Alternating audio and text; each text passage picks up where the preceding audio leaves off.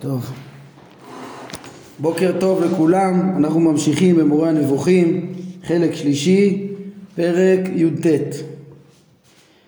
אומר הרמב"ם, אין ספק שמוזכר ראשון הוא שמחויב שימצאו לאל יתעלה כל השלמויות וישללו ממנו כל החסרונות, ובוודאי מושכל ראשון הוא שאי ידיעה לגבי דבר כלשהו הוא חיסרון, ושאין דבר שהוא יתעלה אינו יודע. זאת אומרת, הרמב"ם אומר מושכל ראשון שהאל שלם בכל השלמויות וצריך שיסולקו ממנו כל החסרונות. כן, ולמה הוא פותח את זה פה?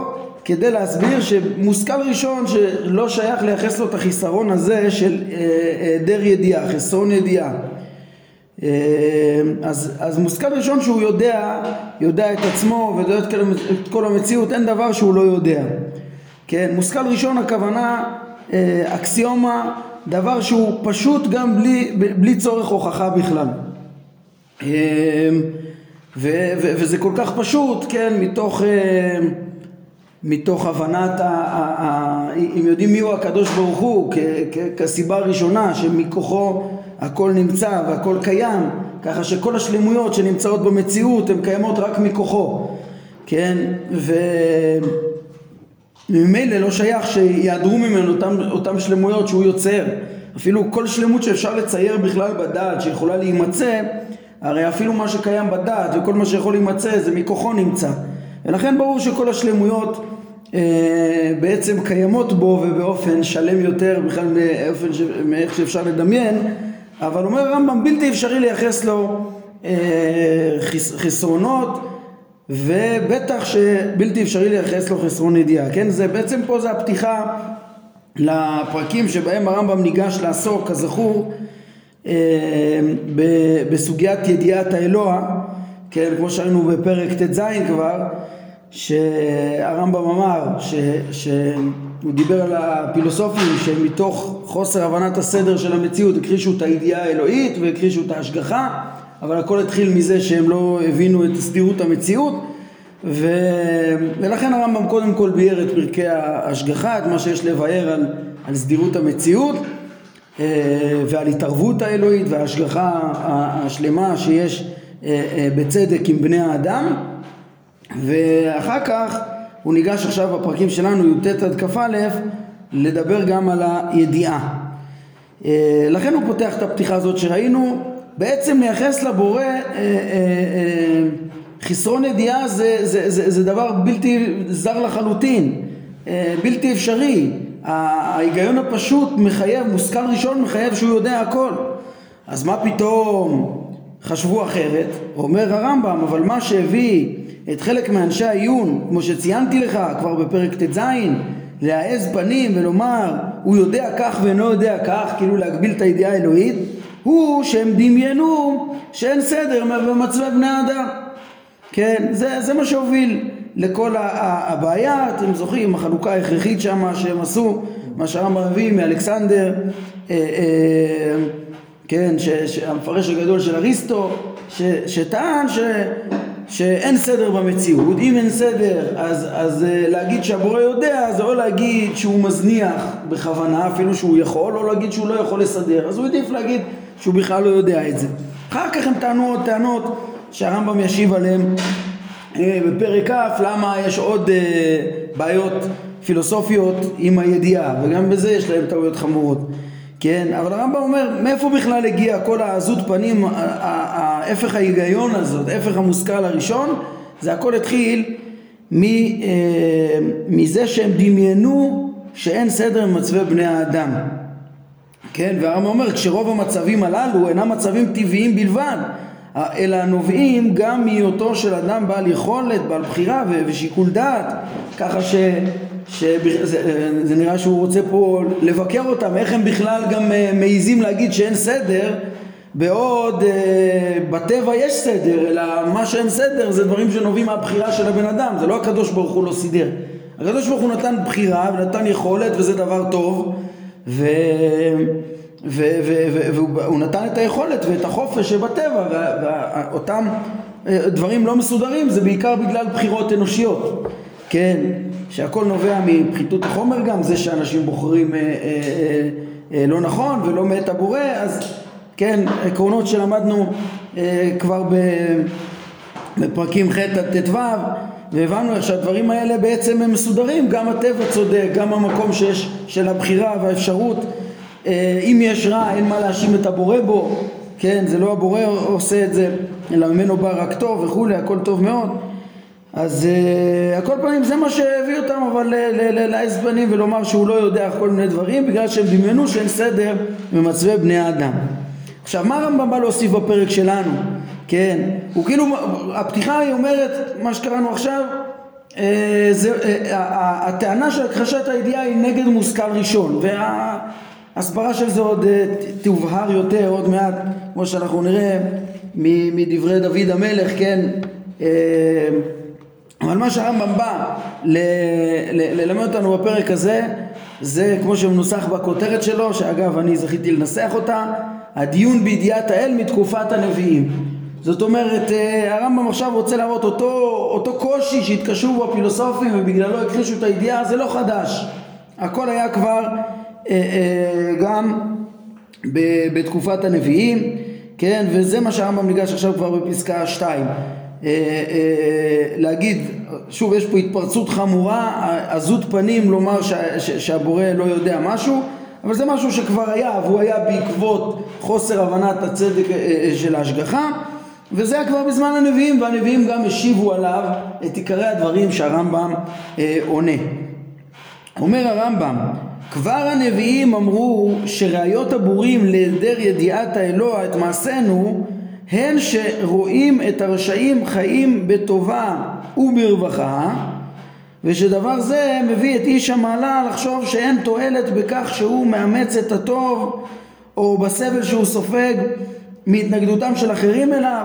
כן, הרמב"ם פה בפסקה הזאת כבר רומז לדברים שהוא מיד יביא מדברי אסף בתהילים עין ג', כן, ששם מה שגורם להכחשת הידיעה של שאלת איכה ידע אל ויש דעה בעליון, כן, איך הם הכחישו את הידיעה, למה? בגלל שכתוב רשעים ושלבי עולם ישגו חיים, כן, זה מה שהרמב"ם אומר פה, שרואים את הרשעים חיים בטובה וברווחה, כן, ושדבר זה מביא את איש המעלה לחשוב שאין תועלת בכך שהוא מאמץ את הטוב. זה מה שאסף אומר שם, אחריק זיקיתי לבבי ולחץ בניקיון כפיי, כן, זאת אומרת, כאילו אני, כל מה שאני עובד ומזכר את לבבי זה כאילו נראה לשווא בגלל שלא רואים את התוצאות, כי הנה הרשעים טוב להם, כן, או בסבל שהוא סופג מהתנגדותם של אחרים, זה רמז להמשך הפסוקים שם שאומר ואי נגוע כל היום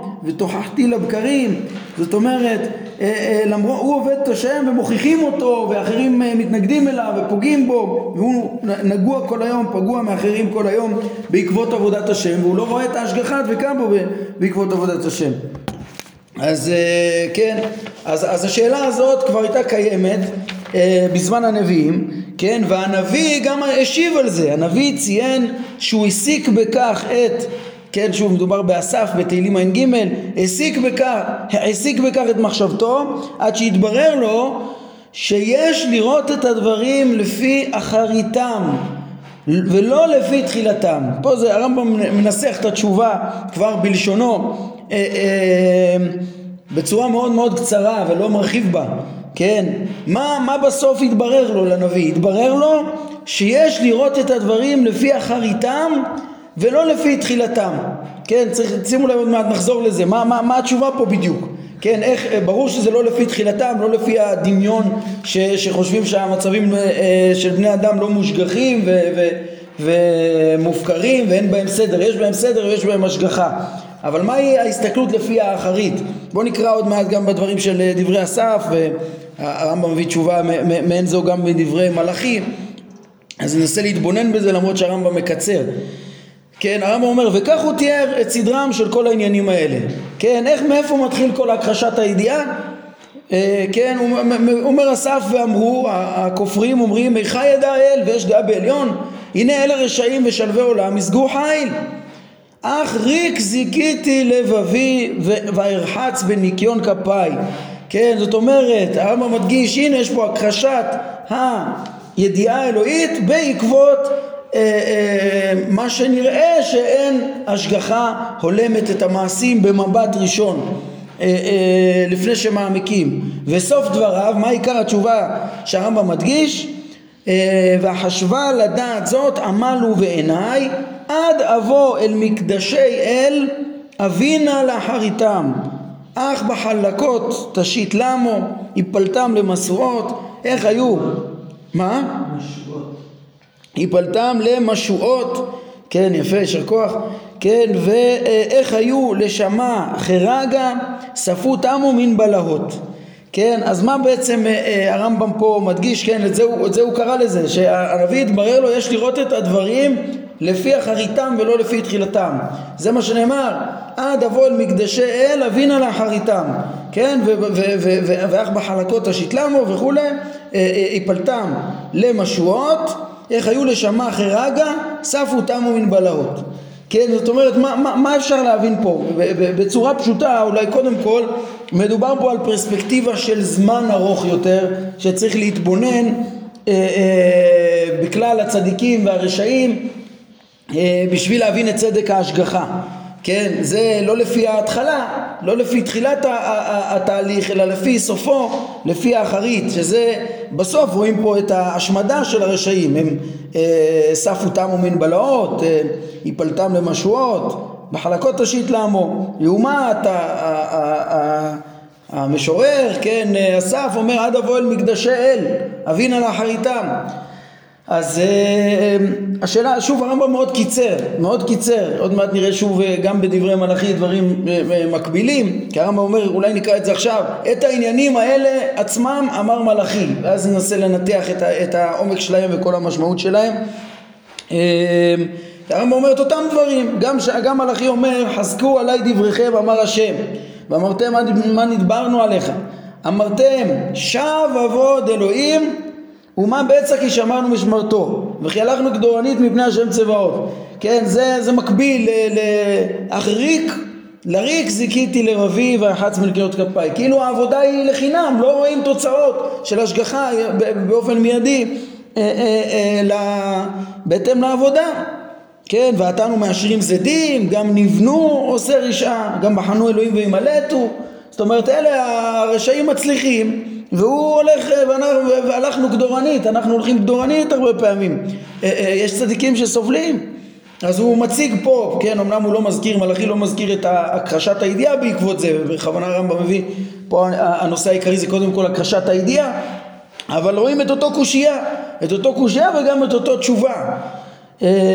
אומר הרמב"ם, אז נדברו יראי השם, איש אל רעהו, ויקשב השם וישמע, וכתב ספר זיכרון לפניו ליראי השם ולחושבי שמו, והיו לי אמר השם צבאות ליום אשר אני עושה סגולה. כן, דובר לזה יום עתידי, יום גאולה, יום נקם ושילם, שבו הצדיקים עובדי השם והיו לי אמר השם צבאות ליום אשר אני עושה סגולה, חמלתי עליהם כאשר יחמול איש על בנו העובד אותו, ושבתם וריתם. זה גם יהיה ניכר לכולם, בין צדיק לרשע, בין עובד אלוהים לאשר לא עבדו. זה, אם אל תסתכלו עכשיו בפרספקטיבה צרה, לפי תחילת הדברים, לפי דמיון הבורים, לפי המצב שנראה לכאורה מהיעדר ההשגחה, אלא תחכו בפרספקטיבה אבינה, כן, עד אבוא אל מקדשי אל אבינה לאחריתם, או ליום אשר אני עושה סגולה, ואז שבתם וריתם בין צדיק לרשע וכולי, בין עובד אלוהים לאשר לא עבדו. זה עוד יתברר בפרספקטיבה רחבה יותר. אז שוב הרמב"ם לא פירט מה בדיוק הכוונה פה, מה הכוונה פה, אבל אני חושב שאפשר להבין כמה דברים פה. קודם כל, הרבה פעמים מדובר פשוט על פרספקטיבה של חיים שלמים, נער הייתי וגם זקנתי, דוד המלך אומר, ולא ראיתי צדיק נעזב. ואם אתה מסתכל בפרספקטיבה של חיים שלמים, אז אתה יכול לראות איך באמת טוב לצדיק ורע לרשע. יכול להיות שמדובר פה בפרספקטיבה יותר רחבה, שצריך אולי ממש לחכות כבר לימות המשיח, לימות הגאולה, ליום אשר אני עושה סגולה, כמו שהמלאכי אומר, כן?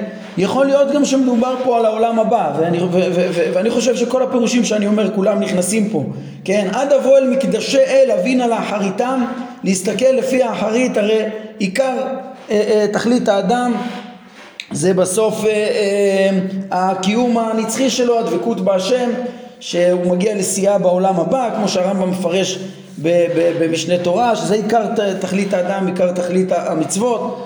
וברור שכן, גם אם בעולם הזה לפעמים יכול להיות שאדם צדיק ייפגע גם מפגעי טבע, כן, כי הוא לא היה בדרגה כזאת שצדק ההשגחה חייב שהוא ינצל מהחוקים הצודקים הכוללים, אלא בהתאם למעשיו היה מתאים שישאר בטבע, אז יש בסוף העבודה שלו היא לא לריק זיקיתי לבבי, זה לא לריק, כן, ורחץ בן קיון כפיים, אלא אבון מקדשי אל. מקדשי אל, יש ביטויים מאוד דומים בהלכות תשובה שהרמב"ם אומר שזה משל לעולם הבא, כן, את הביטוי מקדשי אל ממש אין שם, אבל חצרות השם ומקום קודשו וכדומה, הרמב"ם אומר הרבה כינויים יש במזמורי התהילים ובכתבי הקודש לעולם הבא. אז בהחלט יכול להיות שזו הכוונה, שברוך שבפרספקטיבה של עולם הזה ועולם הבא, כן, אז כל אדם על פי חוכמתו ועל פי מעשיו הוא זוכה, והרשעים גם כן הכילוי שלהם יכול להיות כילוי בעולם הזה, כן, לפי הכיוונים שהתחלנו לומר קודם. יכול להיות שפשוט הצדיק בסוף יצא מהסטטיסטיקה הרגילה, וגם אם קצת פגעים פוגעים בו, בסוף הוא יהיה שמור ובסוף יהיה לו הצלחה בצורה צודקת בהתאם למעשה, והרשע שגם אם הוא הצליח בהתאם לחוקי הטבע מעט, אז בסוף הוא לא יחזיק מעמד בסטטיסטיקה, כי ההשגחה האלוהית לא תלווה אותו להצילו, אלא אולי להפך, להפילו, ועושר שמור למעליו בסוף יהיה לרעתו. אז יכול להיות בתוך העולם הזה כבר הקדוש ברוך הוא, כן, בפרספקטיבה רחבה, אם נסתכל לפי האחרית נראה את הצדק, או שלפעמים בעולם הזה באמת באופן מקרי בהתאם לחוקי הטבע הטובים והצודקים, אז אדם הצליח, אדם אפילו רשע הצליח, אבל הוא נחרט מן העולם הבא, אז אבין על האחריתה מתקיים בו בשלמות על פי דרך חוכמתו ורוע מעשיו, אז הוא אסף אותם ומן בלעות ויובד ויענש לדראון עולם, כן? אז זה בעצם פירושים שונים שכולם, אני חושב, בכלל דברי הנביא פה ובכלל כוונת הרמב"ם, כי הוא אומר, כי כולם אל תסתכל לפי המבט הראשוני אלא לפי אחרית הדברים, כן? ואפשר, אני חושב, גם להעמיק פה יותר, להגיד פה דבר נוסף שהוא בכלל הדברים פה, שראיית הדברים לפי אחריתם זה לא רק לפי אחריתם בזמן, זה גם בפרספקטיבה של כל הזמן, אבל גם זה לפי עומקם לעומת המחשבה הראשונית שהרמב"ם כל הזמן שולל אותה פה כשהוא מתווכח עם הפילוסופים שאומרים שרק לכאורה אין צדק ואין סדר, אבל לפי האמת יש. אז מי שיעמיק לאחרית דבר במובן הזה, זה עד אבוא אל מקדשי אל, זה לא רק עד שיגיע לעולם הבא או יתבונן בעולם הבא ויראה ששם יש צדק, אלא עד אבוא אל מקדשי אל זה יכול להיות עד שאדם יגיע לתפיסה העמוקה של סודות התורה, של, כן, כמו שנאמר על משה, שהרמב"ם מסביר בכל ביתי נאמנו, כן, בכל ביתי, להשיג את כל, כן, המציאות בכללותה, את כל להשיג, אולי מקדשי אל זה יכול להיות להשיג את העליונים, להשיג מהו דבר, כן, השכלים הנבדלים, את המציאות העליונה, קצת יותר להשיג אותה, מה באמת המציאות. ומתוך הפרספקטיבה הזאת של כללות המציאות עם סודות מעשה בראשית וסודות מעשה מרכבה, אז אדם מגיע למקדשי אל, אז הוא מבין לאחרית הדברים, אז הוא גם מבין את הצדק שיש פה אחד לאחד, איך שהרשעים גם ההצלחה שלהם היא לא הצלחה, וההצלחה של הצדיקים היא הצלחה, והאיסורים שלהם הם לא באמת הנקודה החשובה, ואיך הכל בצדק, איך הכל בצדק. וזה דברים שהרמב"ם ידגיש גם כשנגיע לאיוב, כן? אז על כל פנים, התשובה הראשונה שהרמב"ם מדגיש לנו כאן, זה בעצם מדברי אסף ומדברי מלאכי, אולי לא רק התשובה, חשוב לרמב"ם להראות שהשאלות והתשובות היו בזמן הנביאים. אז רואים בפירוש שאסף ומלאכים מתמודדים עם קושיות על צדק ההשגחה, המפורש אצל אסף, שזה הביא גם להכחשת הידיעה האלוהית, כנראה מאותו חשבון של הפילוסופים עוד הרבה לפני שהם נולדו, כן? וככה הרמב"ם אומר, והתשובה היא להתבונן בפרספקטיבה הרבה יותר עמוקה על צדק ההשגחה, שאפשר להבין את זה בעצם, וכמו שהרמב"ם כבר לימד אותנו בפרקי ההשגחה הקודמים, על צדק ההשגחה מתוך התבוננות מעמיקה לפי אחרית הדברים עד אבוא אל מקדשי אל, מתוך סתרי תורה גם, ולא כן, שככה מבינים את אחרית הדברים ולא לפי תחילתם והעיון הראשוני. עכשיו הוא ניגש לתשובה נוספת של דוד המלך לעניין, שהיא מוסיפה עכשיו גם, מתחילה את התשובות על הקושיות הנוספות שעלו על הידיעה, כן? עד כאן זה היה הנושא של ההשגחה שהביא, הוא הבסיס שהביא להכחשת הידיעה, אבל אחר כך טענו טענות נוספות. אז רואים איך שדוד המלך גם כן ענה בעצם את היסוד שהרמב"ם מסביר גם בפרקים הבאים, כ"א, איך אפשר להבין את הידיעה האלוהית מכוח הקושיות השונות שהעלו על זה. אז שימו לב, זה דברים מופלאים. אומר הרמב"ם, גם דוד הבהיר עד כמה הייתה דעה זו מפורסמת בזמנו, ושהיא הובילה לכך שאנשים תקפו והשקו זה את זה, כן, חשבו שהבורא לא משגיח, היו הרבה בורים וכופרים גם בזמנו שהכחישו את הידיעה האלוהית, והחל להביא טיעונים לבטלותה של דעה זו, ולהודיע שהוא יתעלה יודע כל זאת, כן, יודע היטב את העניין, וכן, מה הכוונה שהוא יתעלה יודע את זאת. אז כמו שאנחנו מיד נראה, שדוד המלך מתמודד לפי הרמב"ם עם טענה של הכחשת הידיעה כזאת שטוענת שבלתי אפשרי שהבורא ידע את הפרטים, כי את הפרטים משיגים באמצעות החושים ולא באמצעות השכלה, כן, טענה שפגשנו אותה כבר בפרק ט"ו, והרמב"ם התמודד איתה גם בפירוש בפרק הבא, סליחה, לא בפרק ט"ו, בפרק ט"ז ראינו, כטיעונים הנוספים הפילוסופיים, חלק מהטיעונים הפילוסופיים, למה לא יכול להיות שהבורא יודע את הפרטים לפי הפילוסופים. הרמב"ם מתחיל את זה בפרוטרוט יותר בצורה יסודית בפרק כ', אבל בעצם כל התשובה הזאת, התשובה העיקרית מונחת כבר בדברים הבאים, כן, כאילו הם טוענים שבלתי אפשרי שהבורא ידע את הפרטים, אז דוד המלך, כן, את הדברים שמושגים רק באמצעות חושים, שהוא משיג לא באמצעות חושים, אז דוד המלך מודיע שהשם יודע את זה, ודאי שהוא יודע את כל מה שקורה פה במציאות, כן, הוא אמר, שימו לב, ממש ביאור מדהים יש לרמב"ם בעניין הזה. אז הם אומרים, כן, אלמנה וגר יהרוגו ויתומים ירצחו, ויאמרו לא יראה ולא יבינו לא יעקב. שוב יש כאן את הנקודה של מגיעים אנשים, הם מכחישים את הידיעה מתוך מחשבה שאין השגחה, אין ידיעה ואין השגחה במציאות, אין השגחה במציאות, אז הם מרשים לעצמם לתקוף ולעשוק זה את זה, כלשון הרמב"ם, אלמנה וגר יהרוגו ויתומים ירצחו, ואמרו לא יראה ולא יבין אלוהי יעקב, כי אין השגחה אז גם אין ידיעה. ככה הרמב"ם לומד את זה, בדיוק כמו שמסביר לנו פרק ט"ז, שזה הבסיס לכל הכחשה של הידיעה וההשגחה, מה שלכאורה אין צדק, ומילא זה גם מרבה את הרשע כשלא מאמינים את האמונה הכל כך חשובה הזאת שהבורא יודע הוא משגיח, כן, זה הסיבה שהוא כל כך תוקף את הפילוסופים, כמה חמור ההתפרצות שלהם, גם זה התפרצות חמורה ביחס לבורא, וגם יש פה, וגם זה מוחק את כל המעלות של הבן אדם. אם אדם חושב, כן, אם אדם יודע שהשם משגיח, אז קודם כל הוא ירא מפני הבורא שמשגיח, אבל גם חוץ מהיראה הזאת שאולי לפעמים היא נמוכה, אז יש פה משהו עיוני חשוב. השאלה אם פעולות האדם וכל מה שקורה איתו זה דברים חשובים או לא חשובים, כן, כמו שדיברנו על זה שההשגחה על הבהמות היא לא קיימת אלא בצורה כוללת, כי אין חשיבות לכל פרט. אם הפילוסופים חושבים ככה גם על בני אדם, אז ממילא הם גם מצדיקים את העוול, וממילא הם מאבדים את היכולת להידמות לבורא וללכת בדרכיו, כן, זה בעצם הרס כל המוסר, גם כן שנמצא פה. אז כן, ומילא זה כל כך חמור. לעומת זאת, כשאתה מבין שהשם משגיח ומנהל פה כל דבר, אתה מבין את החשיבות פה, אתה מבין חשיבות של להיטיב לבני אדם, להנהיג אותם, להידמות לבורא וכדומה, ובזה מילא תלויות כל השלמויות האנושיות, כמו שהרמב"ם הדגיש כמה פעמים.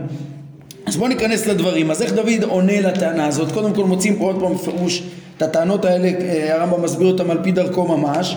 כן, אז מה עונה להם דוד? בינו בוערים בעם וכסילים מתי תשכילו. הנוטה אוזן הלא ישמע, אם יוצר עין הלא יביט.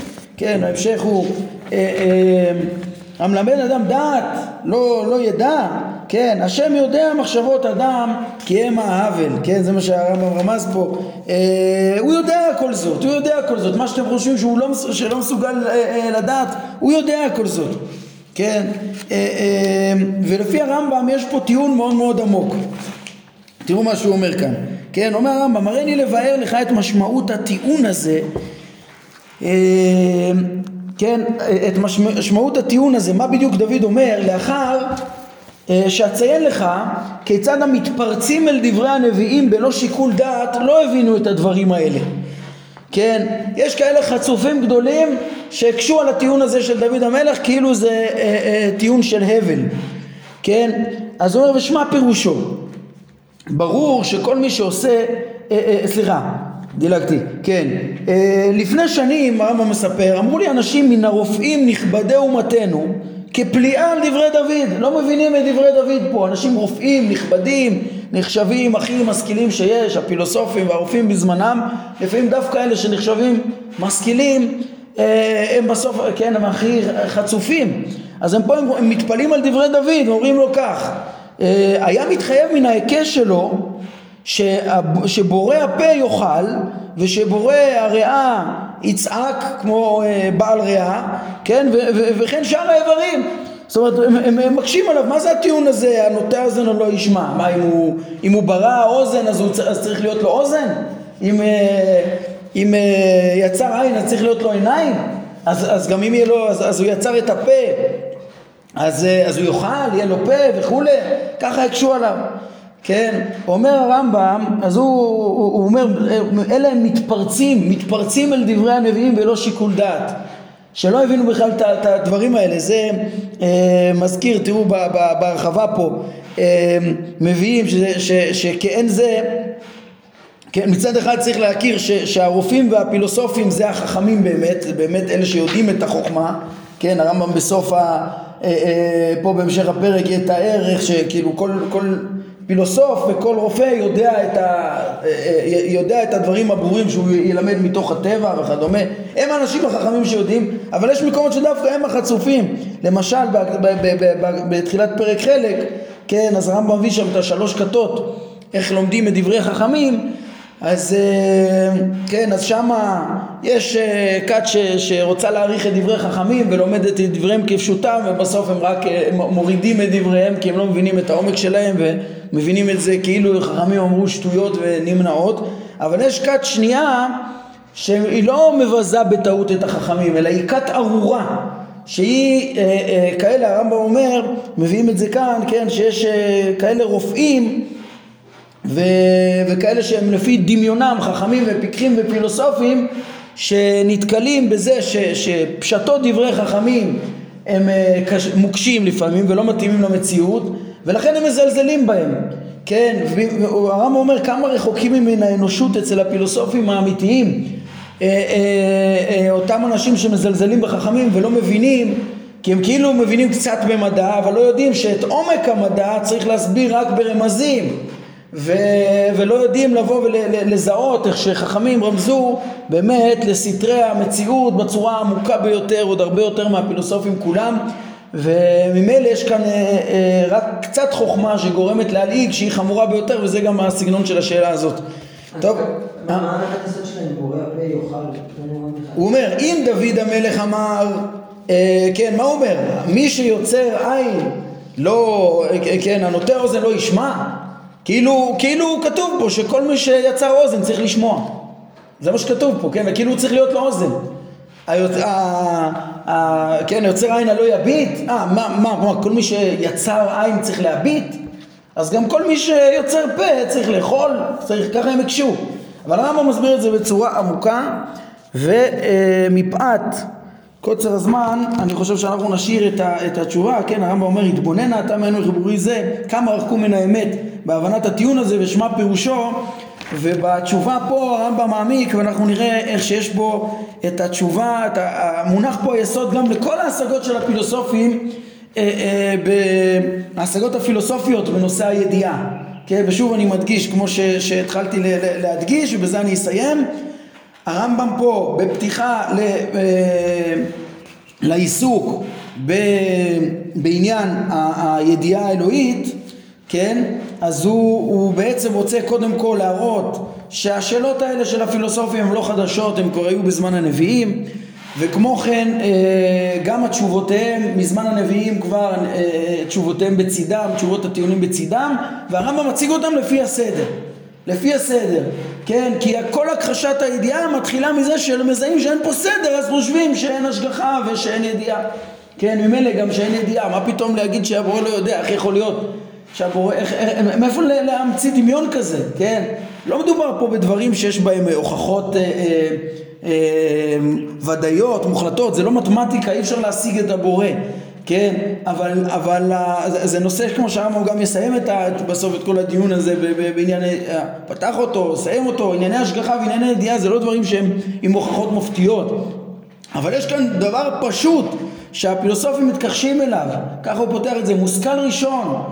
איך בכלל הגיעו להכחשת המושכל הראשון הזה? אף אחד לא היה אומר אותו, כולם אמרו אותו רק מתוך הגדול, כן, מתוך שלא הבינו את הסדר. לכן הרמב"ם הקדים לנו כל כך הרבה פרקים להבין את הסדר של המציאות, הסדר שבטבע והסדר והשגחה שבמצבי בני אדם, ואז הוא אומר, הנה תראה, זה מה שהפריע להם. אז קודם כל הביא את התשובה הכוללת של עד אבון מקדשה להבין על האחריתם, אפשר להבין בסוף איך היו לשמה כרגע, ואפשר לראות את הצדק השלם והכולל של המציאות. זה גם קשור להבין לאחריתם גם את המקום של הבן אדם, כן, איפה הוא, איזה חומר הוא מורכב וכו', וכל הדברים שהרמב"ם לימד, הכל נמצא פה בתוך דברי הנביאים. כן, והדבר השני זה יהיה גם התמודדויות פילוסופיות שאחר כך הם אמרו, כן, אם אתם זוכרים, הוא אמר פרק ת' ז', הרמב"ם אמר, אחרי שאמרו שהבורא לא יודע, אז התקשו, מה, עד כדי כך, איך אפשר להגיד שהוא לא יודע, איך אפשר להתפרץ ככה? אז הם טענו, לא, לא, לא, זה פשוט בלתי אפשרי שהוא ידע, מכמה טענות. לזה הוא ניגש, ודוד המלך בא לענות בשורות הקצרות האלה, כן, שאותם נסביר בזלת השם הפעם הבאה, נוטה אוזן לא ישמע, אם יצר אני לא יביט, המלמד אדם דעת, לא ידע, ברור שידע, יודע שם מחשבות אדם כי הם העוול וכו', וישלים את ההסברה בתמצית בפרק שלנו, ובעזרת השם יותר בהרחבה ובהעמקה להבין את ההכרחיות של הדרך של הרמב"ם בפרקים הבאים. טוב, אנחנו נעמוד כאן להיום. ברוך אדוני לעולם, אמן ואמן.